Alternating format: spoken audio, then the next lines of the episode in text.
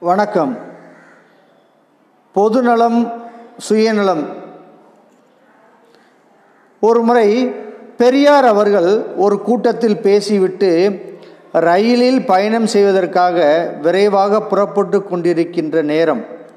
அப்போது திரு வீரமணி அவர்களும் பெரியாரின் தொண்டர்களும் உடன் இருக்கின்றனர் அந்த சமயத்தில் ஒருவர் பெரியாரிடம் பொதுநலம் என்றால் என்ன? சுயநலம் என்றால் என்ன என்று கேட்டார்.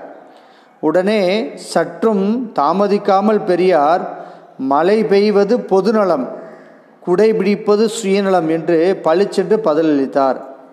நன்றி.